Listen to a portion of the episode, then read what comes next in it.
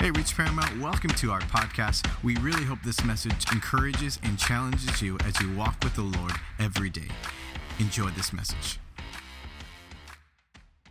Amen. I'm, I'm just, uh, I'm honored to be up here. I just, you know, I, I, I it's hard to, to know if I'm actually going to preach. The worship was so amazing today. Can we give a hand to the worship team? It was I was like, man, are, am I going to get called off? Am I going to. It's happened a couple times to, to some of us, and I was like, man, God, do you want me to speak tonight, or you just you do all the talking? And so I hope that God is going to do that this this evening, and I'm confident that He will. I want to welcome everyone that's here. Those of you joining us online, thank you so much for joining us. Please like and share the, this uh, this video. Uh, but I'm just excited. I want to read a lot of scripture with you tonight. I'm very excited to be up here. Um, and, and uh, I, have been in this series, we've been in this series all in, and I think there's a, a common denominator in a lot of the messages we've heard already, and it's really this commonality of fear.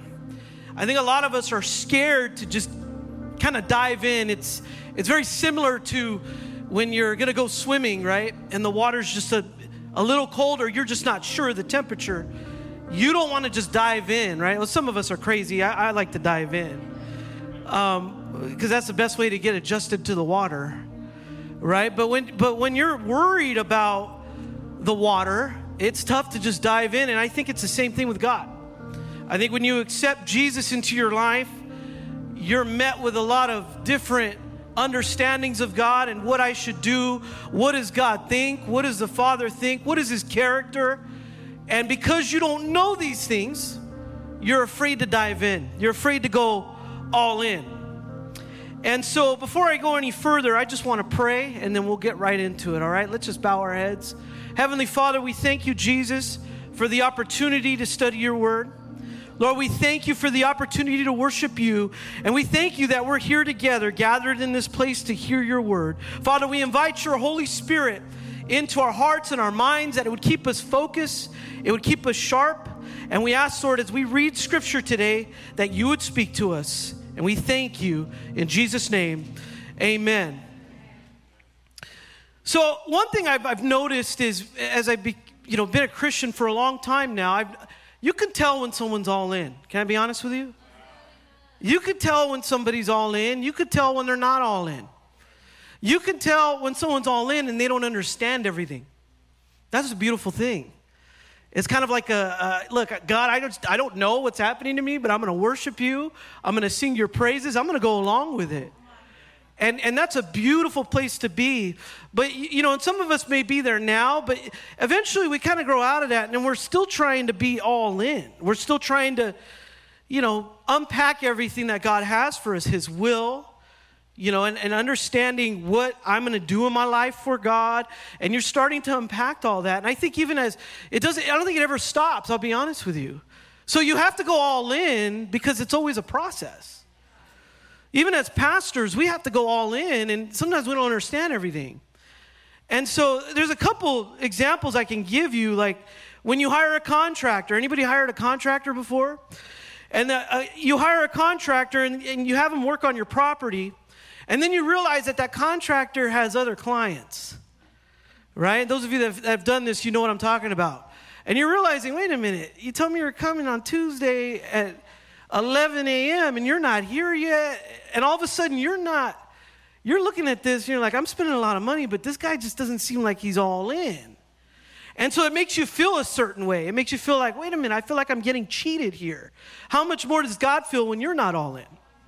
Or how about when you're in a relationship, I'm going to speak to some younger people, uh, some older people as well here. When you're in a relationship and you're talking to somebody, and this isn't relationship advice or anything, okay? And you're talking to somebody and you like that person and you're kind of all in, but they're not all in on you. How does that make you feel? Right? It doesn't make you feel very good. I, you know, it's happened to me you know, but I, I found my wife, amen. She's beautiful, she's right here. Amen. For the past two days, I've been, I've been under the weather. Today, I feel amazing. Uh, but Sunday and Monday, I was under the weather. My wife took really good care of me. I said, babe, I got to preach on Wednesday. I said, I got, I got to get better. And so she took really good care of me. I love you, honey. Thank you so much for helping me out. Um, and I feel amazing tonight. But I remember one time, I'll tell you this story. I think I may have told it before, but one time I was at Ruby's, that restaurant. And I was, I was at Ruby's, and it was like the, in the summertime, and I took the family out. We're going to Ruby's. It was around lunchtime. And it was a good, you know, it was pretty, it was getting pretty warm, like 78, 79 degrees. I remember, beautiful day, not a cloud in the sky.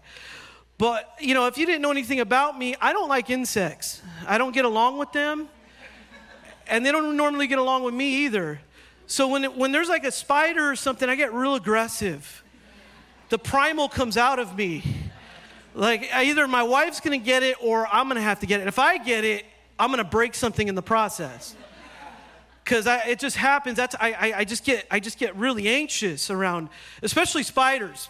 But anyways, there's another bug that I don't like. It's that beetle that doesn't see anything, and it likes to fly around. And believe it or not, I get these in front of my house frequently. And I said, God, this, you're testing me or something. So I'll run out of my truck and get in the house because I see them around. But one, but a couple of them showed up at Ruby's one day and they put us on the patio.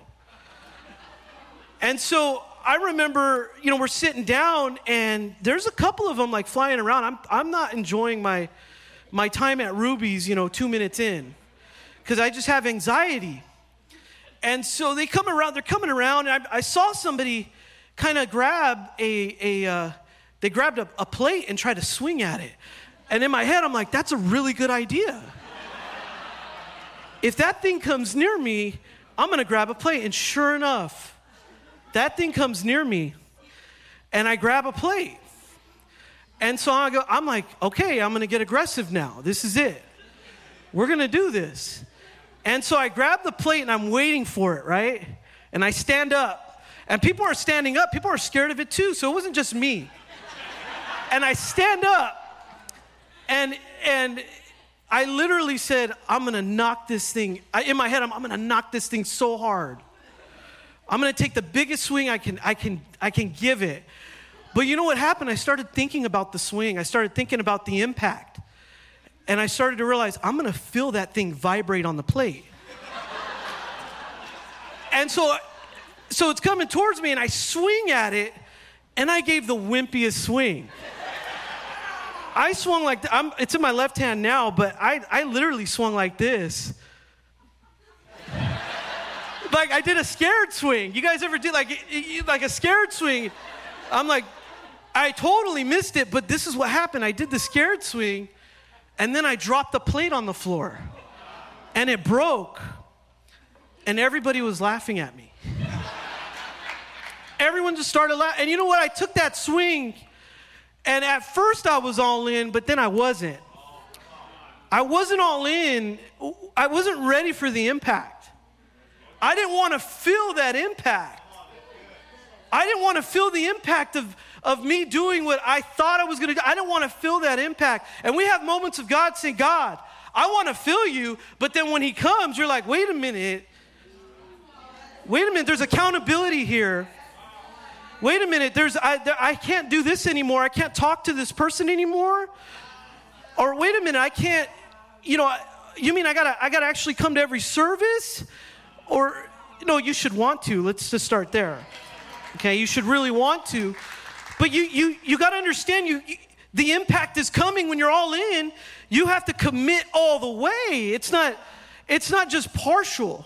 And again, going back to the example of jumping into the pool and diving in, if you've ever, if, if, if you know how to dive, you have to commit all the way. If not, you're going to belly flop right? If you're gonna dive, you gotta commit all the way. You gotta get your whole body up in the air and then go in.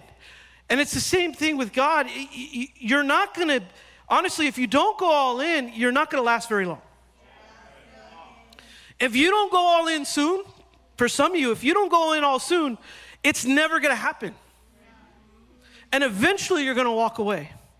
It's only when you go all in that you start to see God pour out His Holy Spirit on your life.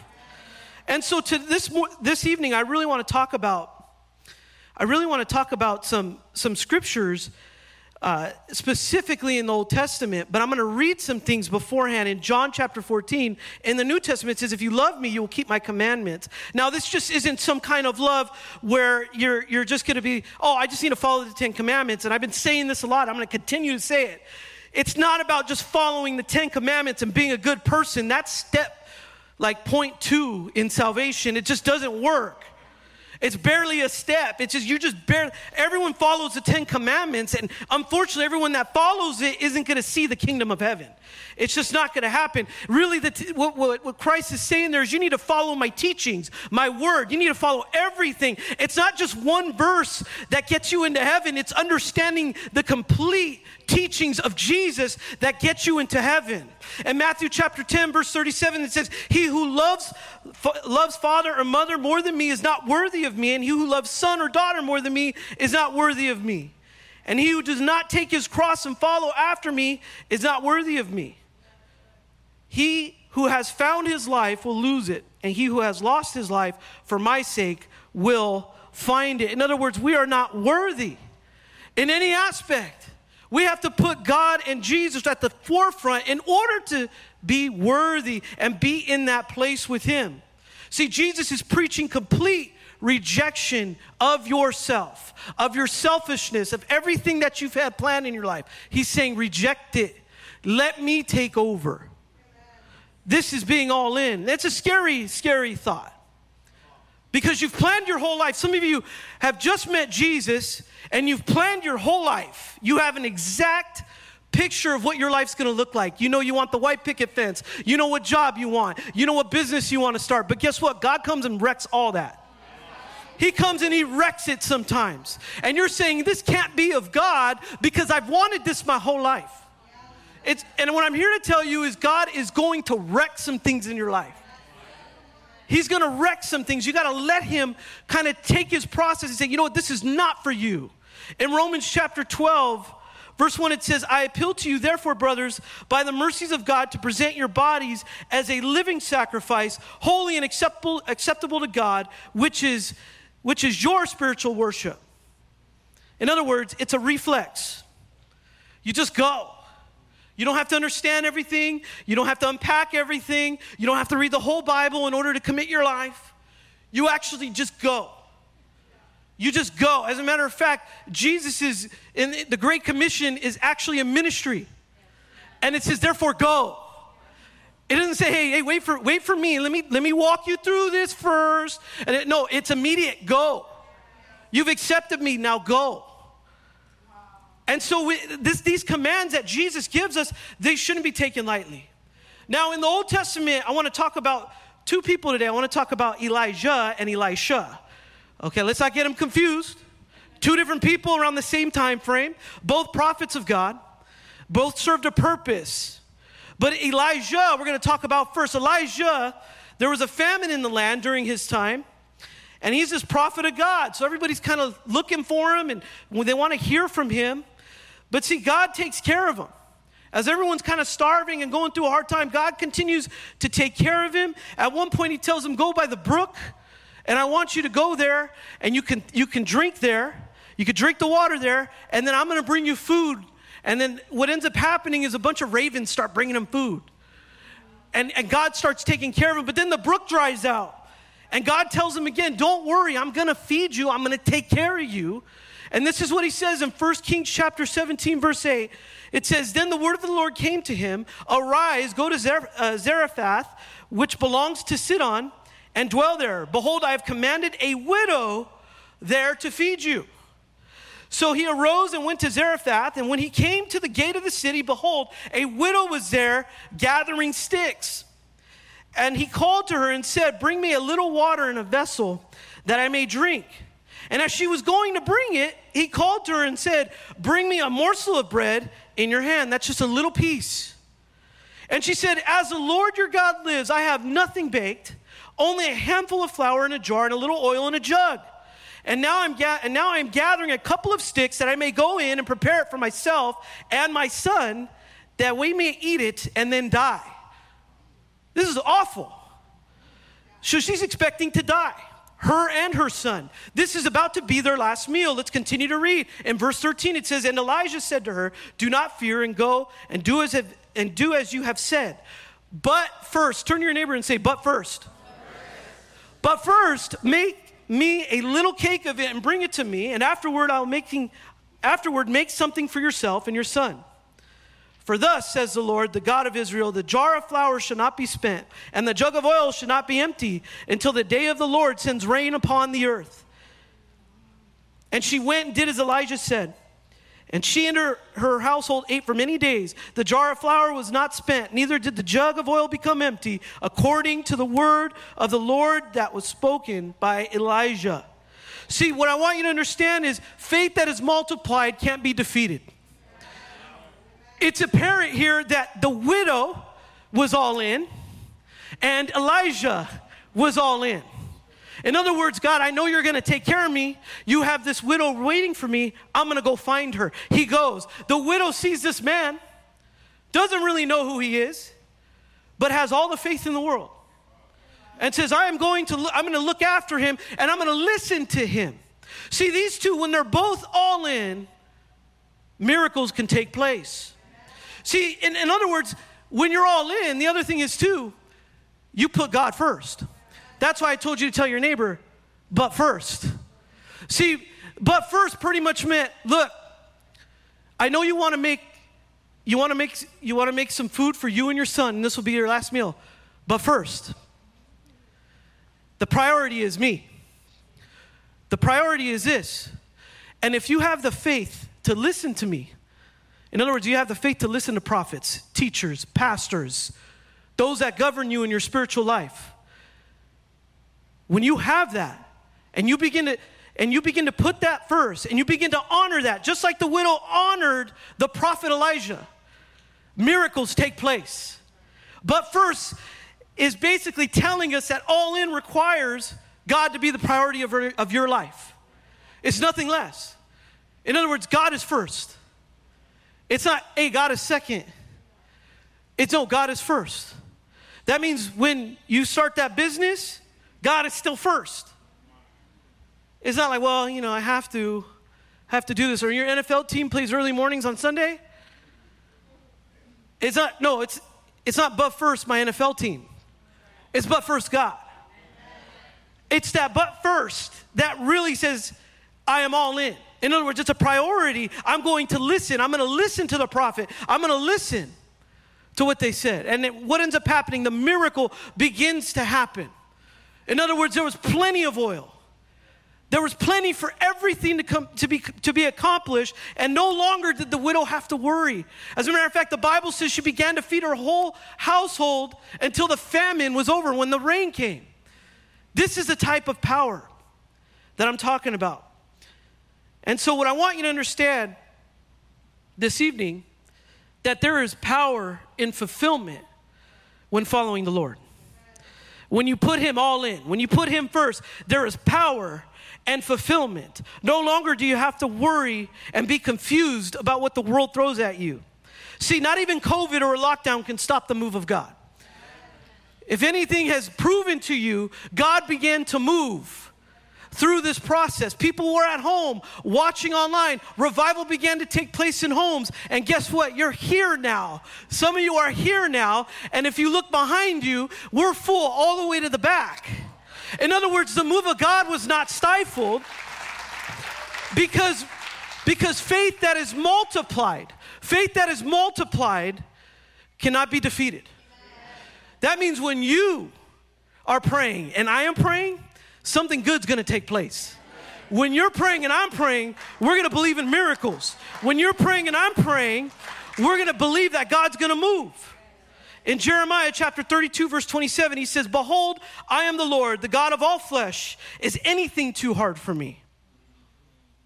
So, again, where is your spiritual reflex? You know, there was times in my life where I needed brothers to lean on. I need a brother's leader. I know, I know, right? Even as a leader, I needed people to lean on. I needed people to lean on. I'm going through dry times. I'm, I'm not where I need to be. I, I, I, I needed more of God. I needed to change my attitude. I needed an attitude adjustment.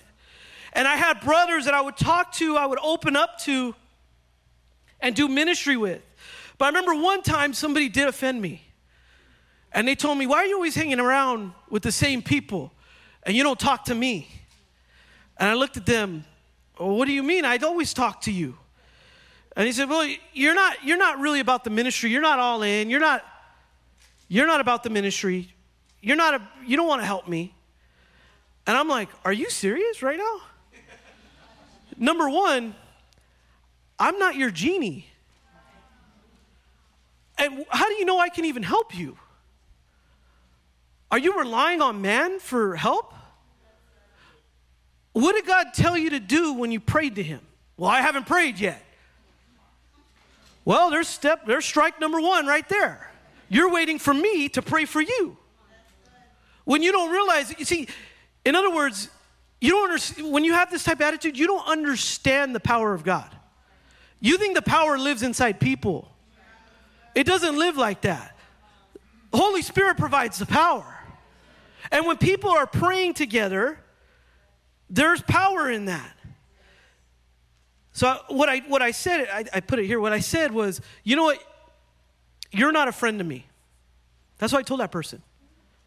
I said, you didn't ask how I was doing. You didn't ask what I was going through. You're not a friend to me. I said, so I think we're both in error here to some degree.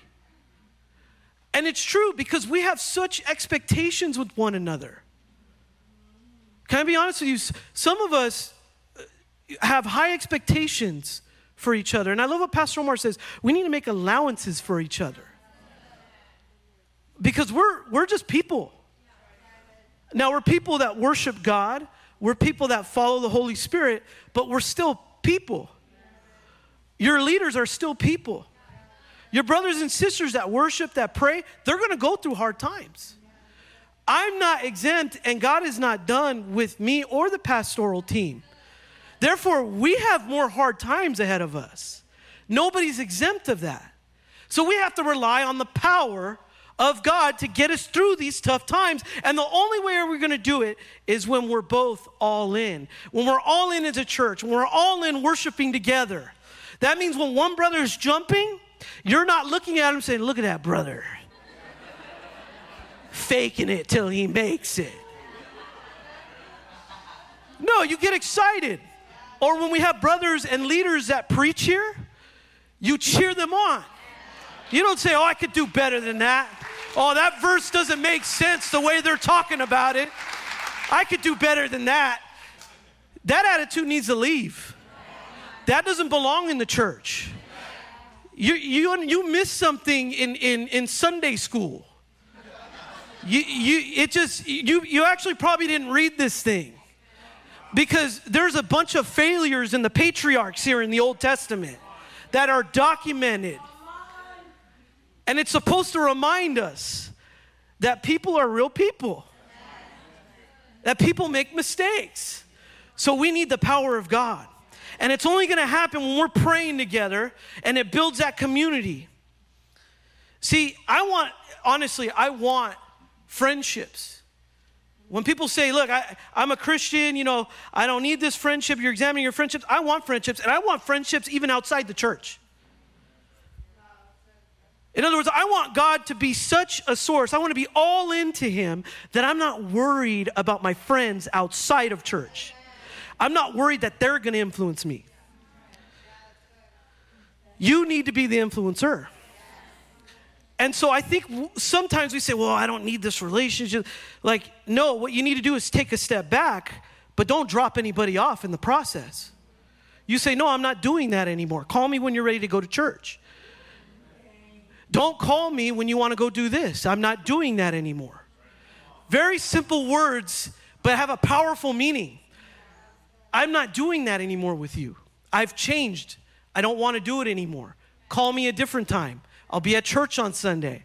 I'll be at prayer on Saturday. I don't want to do that anymore. I think we get distracted, church. I think all in, we just get distracted.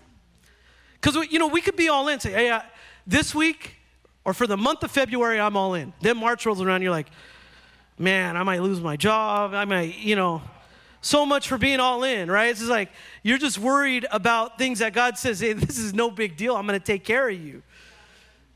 But we get distracted, and it reminds me of just like the prophet of Baal. If you guys know the story about the prophet of Baal, Elijah, he's combating this, he's trying to tell people about God, and everybody wants to worship Baal. The funny thing about Baal is he's never done anything. kind of like social media, it doesn't do anything for you. But you'll still read it before you go to bed instead of reading the Word of God. But what, what it, Elijah ends up doing is the people are worshiping Baal. And so Elijah has kind of a face off with them. Like, if Baal's real, what I want you to do is I want you to scorch the altar. Have Baal scorch the altar. I'm going to put, you're going to put your altar over here. I'm going to put mine over here. And what I want you to do is I want you to pray to Baal and tell him to light this altar on fire. And so they're praying. And it's funny because they're praying and they're praying. And, and honestly, Elijah's giving them a lot of time to pray. And I think it was like several days. I'm paraphrasing the whole thing, but it was like several days, right? And the scripture says this in 1 Kings 18 it says, Oh, Baal, answer us, but there was no answer. And so what Elijah starts to do, he, he gets kind of, he does a shimmy a little bit, and he says, You know what? Go ahead and pour water on my altar. Go ahead and put a little water there. Go ahead and put a little, and you know what Elijah starts to do? He starts to pray. And the Bible says in, in, in I believe 2 Kings 18 or 1 Kings 18, immediately, immediately a fire came down and lit that altar and scorched and dried up all the water. And he's sitting there telling them, My God is real. Look at the power that he displayed. And again, theirs was, Oh, Baal, answer us but there was no answer. See, we're looking for things, we're looking for answers in the wrong place. And it's because you're not all in. If you're looking for answers and you read the Word of God, if you're looking for answers and you go talk to a leader or a pastor, if you're looking for answers, you're, you're looking in the wrong place sometimes. There's another story about Elisha.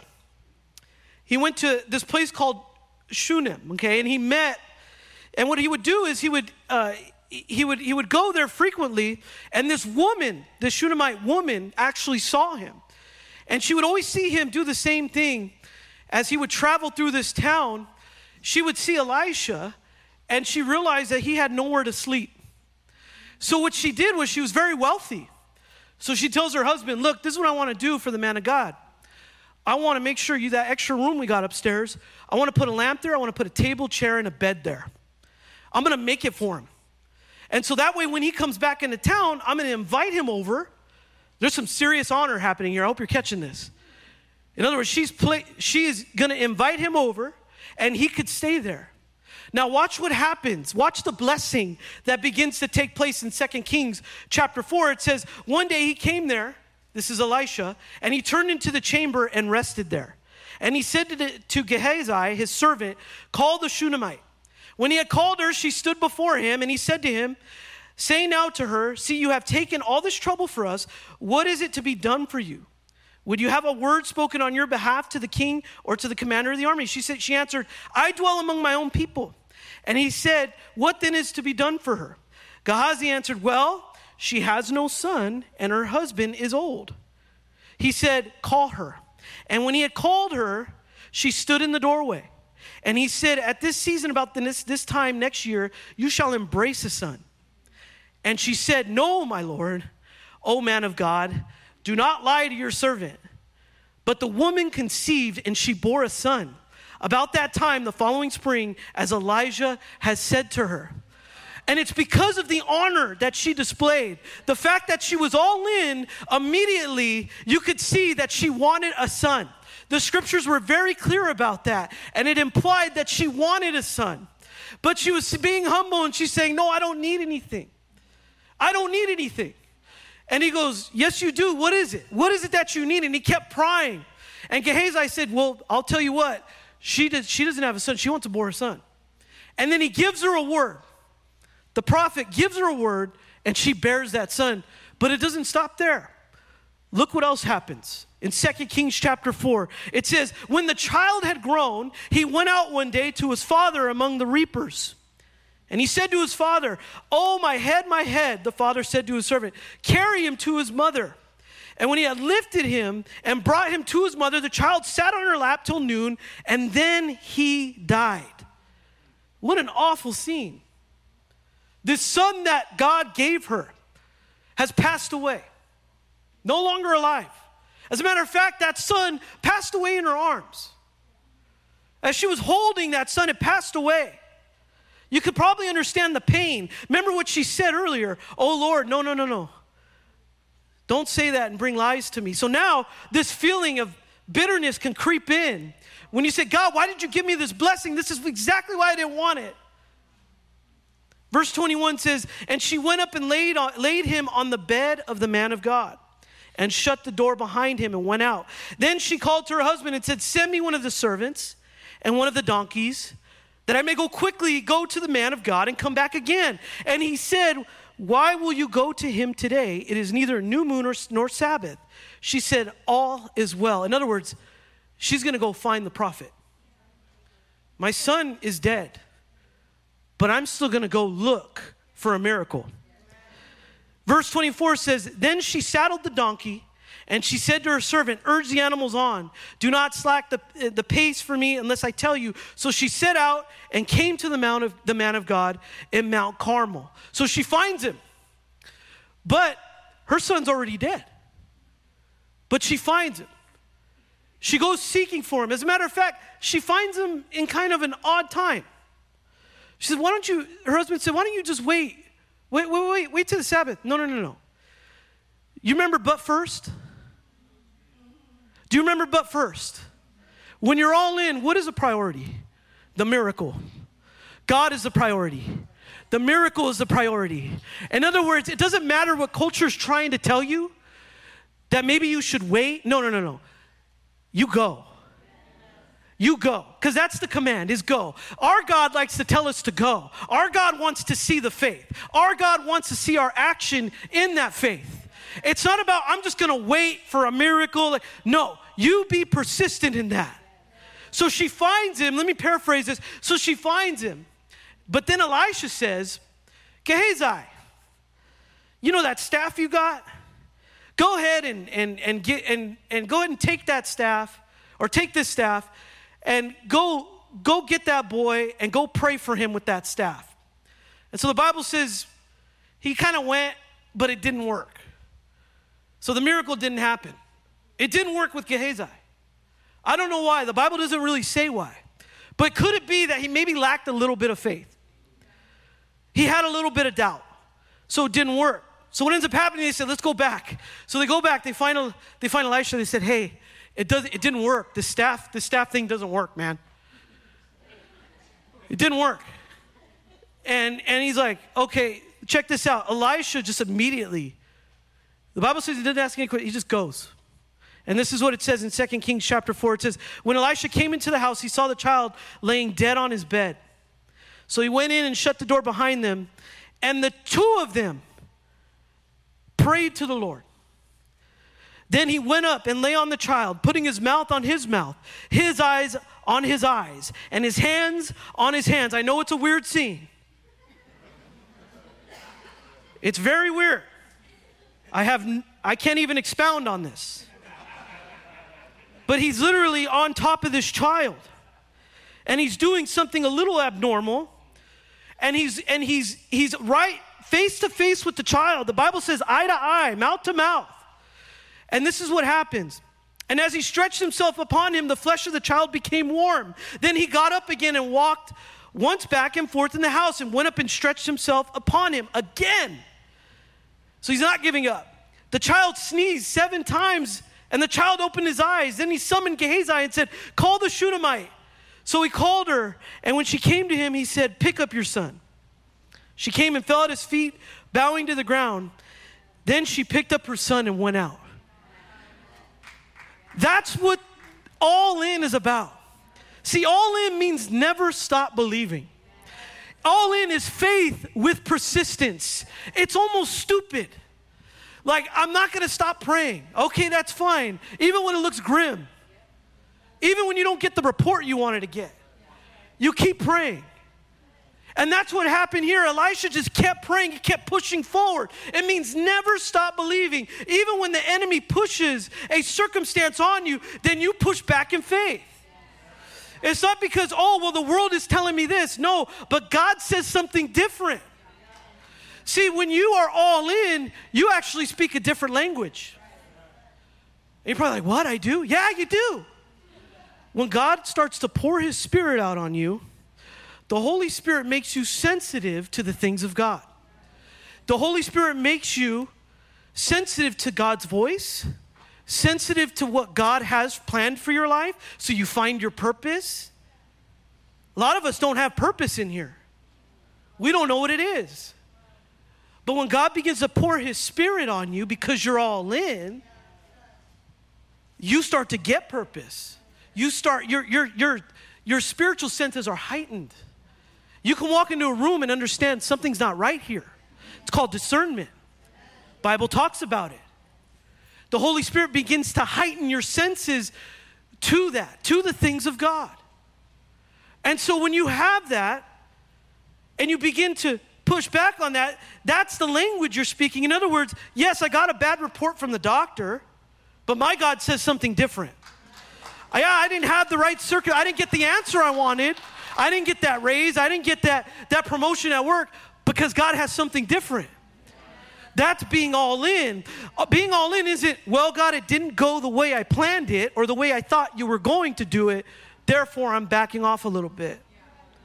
I'm not going to do this stuff anymore. I'm not going to worship you like I used to anymore. See, determination is a byproduct of your faith in Christ. It's really that ruler that measurement. Persistence is that standard. How tough are you spiritually? Or how weak are you? The moment the devil pokes you, you get all scared. and, and you start to think, oh my God, the devil's got a stronghold on my life. Really? It was that easy? It was that simple. Little temptation, you start to run towards it. The first opportunity someone slides into your DMs, you're going to go ahead and reply back like everything, oh, yeah, this is normal. If no one slid into your DMs for two years and then someone finally did, Go look in the mirror. That should tell you something. Maybe the enemy's crouching at the door or something. Maybe she ain't the one, brother. It happens. It happens. That friend request you probably shouldn't accept. Well, I accept all of them. Well, why are you doing that? Where's the protection in that? Where's the holiness in that? You want everyone looking at your stuff on Instagram and you're trying to get as many likes as possible? God likes you. That's the one like you need.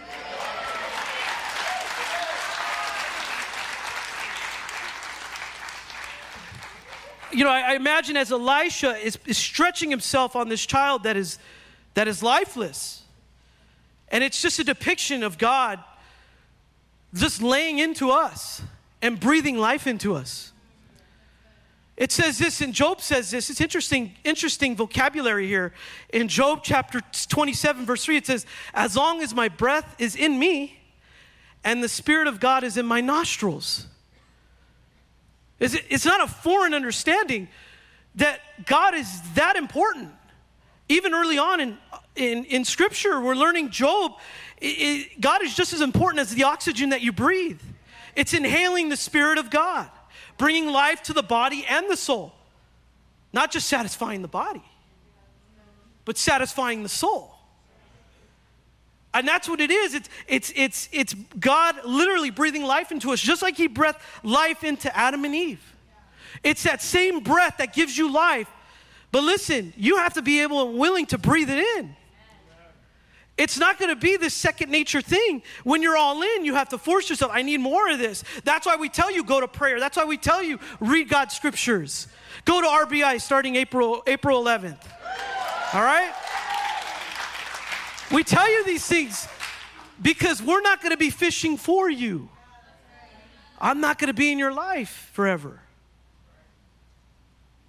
life happens, God happens. It's just not going to happen. All this right here, your friendships in five years, pray for each other. Because we don't know what God is going to take us, you know, where, where we're going to be. We don't know what's going to happen because God, if we're all in for Him, He's all in for us. It's, it's simultaneous. And so when you're all in for Him, He's all in on you. He sees it. He's like, this person's all in for me. I'm going to go all in for them. Isaiah chapter 42, verse 5 says, Thus says the Lord, the Lord who created the heavens and stretched them out, who spread out the earth and what comes from it, who gives breath to the people on it and spirit to those who walk in it. All in. See, breath is a supply, but we want that spiritual, that spiritual supply. That one that Job talks about in the nostrils. Breathing it in. Say, I want that. Not only do I want the oxygen, but Lord, I want your spirit. Lord, I'm looking for body and soul enrichment. I'm looking for complete fulfillment. In Philippians chapter 1 verse 19, we see that Paul has that. His attitude, his vocabulary, the way he starts to write these scriptures says, "For I know that through your prayers and the help of the spirit of Jesus Christ, this will turn out for my deliverance." As it is it is my eager expectation and hope that I will not be at all ashamed but what, what but that with full courage now as always Christ will be honored in my body whether by life or by death. For to me to live is Christ and to die is gain. If I am to live in the flesh, that means fruitful labor for me. Yet which I shall choose, I cannot tell. I am hard pressed between the two. My desire is to depart and be with Christ. For that is far better. But to remain in the flesh is more necessary on your account. And convinced of this, I know that I will remain and continue with you all for your progress and joy in the faith, so that in me you may have ample cause to glory in Christ Jesus because of my coming to you again. When you're all in, you will when you're all in, you're going to you're going to pass up some treasures. I feel like Paul's praying to God here. It's one of my favorite scriptures because I feel like the way he's talking in his prayer is like, God, I really want to be with you. I'm in prison. It's a prison letter, but I want to be with you. This life is miserable, but I want to be with you. And then I, I feel like he heard from God in the middle of his prayer, but he says, But I get it. I'm going to stay here so I can continue the work. In other words, it's worth waiting for. I'm going to continue to work. I'm going to continue to do the ministry because it's worth it. It's worth it because I know that I will get there because it, I'm going to continue on in the ministry and I can't wait to be with you. See, Paul has the Spirit of God poured all over him in that scripture, and it's giving truth to how much more our lives. See, being all in means God is ready to pour out His Spirit on you. But you have to be willing to accept it. We have to be willing to put down the distractions. You have to be w- willing to just say, you know what? I'm going to spend time with you and actually make some efforts to change some things in your household, to change some things in your life to make that time, spend time with Him, read the Word, have some goals of what you're going to read or what you want to understand more of. And I'm talking about reading Scripture. I'm not talking about, well, I'm going to read this book about from this famous author that comes out next week. I'm going to tell you right now, if you don't know Scripture, you shouldn't be reading any other books. You're not ready for those yet. You need to know your Bible before you start reading those books. I've met people that read some heavy theological books, and they they took that as truth. Theory. Theory. That is theory. That's what's written there. It's dissertation. It's not truth. You know what truth is? It's this something that withstands the test of time. This is truth. Historical documentation. Oldest living history book right here. This is truth. Other history books reference it. but yet we don't read it. We'd rather read something else so it could spoon feed us a theory. A theory. Now, I'm not putting down authorship or reading extra biblical activity or anything like that. I read extra biblical activity. But what I'm saying is, you better be reading that first. That should be the first book you pick up. The second book is to edify you and say, okay, this is to learn more about the scriptures, guide you. Absolutely. Leadership books, praise God. But you need to know this leadership book right here. See, Leonard Ravenhill says this. He says, entertainment is the devil's substitute for joy. I understand the Bible isn't always entertaining, but it's not supposed to be. If it's truth and an historical document, it's not there to entertain you. I've had young people in the Lord tell, tell me, hey, can you recommend something cool to read? And I said, read Leviticus. And so they'll go and read Leviticus, and I go, What did you think of that? They go, I don't understand it. I go, Well, isn't it cool? Didn't you learn about the spices and the herbs that they got to burn in the urn and stuff? The Levitical laws, did you learn them? You're like, Yeah, this isn't that cool. I said, Let me tell you something. The Bible isn't always that cool. But now I'm going to give you something really cool to read. Read the New Testament, read about Jesus. That guy's pretty cool. Read about his teachings. See, and, and, and I think we get we forget that Christ's teachings are so timeless. As he begins to talk in parables, tell stories. You know, but really what we're looking for is, is to satisfy the soul. And so Leonard Ravenhill also said this. He said, A man may study because his brain is hungry for knowledge, even Bible knowledge, but he prays because his soul is hungry for God. Are you hungry for God? See, what I'm, what I'm talking about today is I'm talking about power and fulfillment in your life.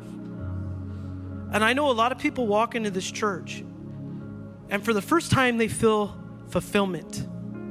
They see power. And that's because they go all in. And you may be out there and you're probably like, I don't know what this is. And that's okay. But I'm going to tell you this that what's written in the, the holy book the teachings of Christ bring you power and fulfillment in your life. What more do you need? The power to overcome every circumstance and deal with it. And I want to make this clear. It's not that, hey, God, I want so much favor that nothing bad ever happens to me. No, it's different than that. See, what, ha- what ends up happening is you go through storms, but you know exactly how to get through it.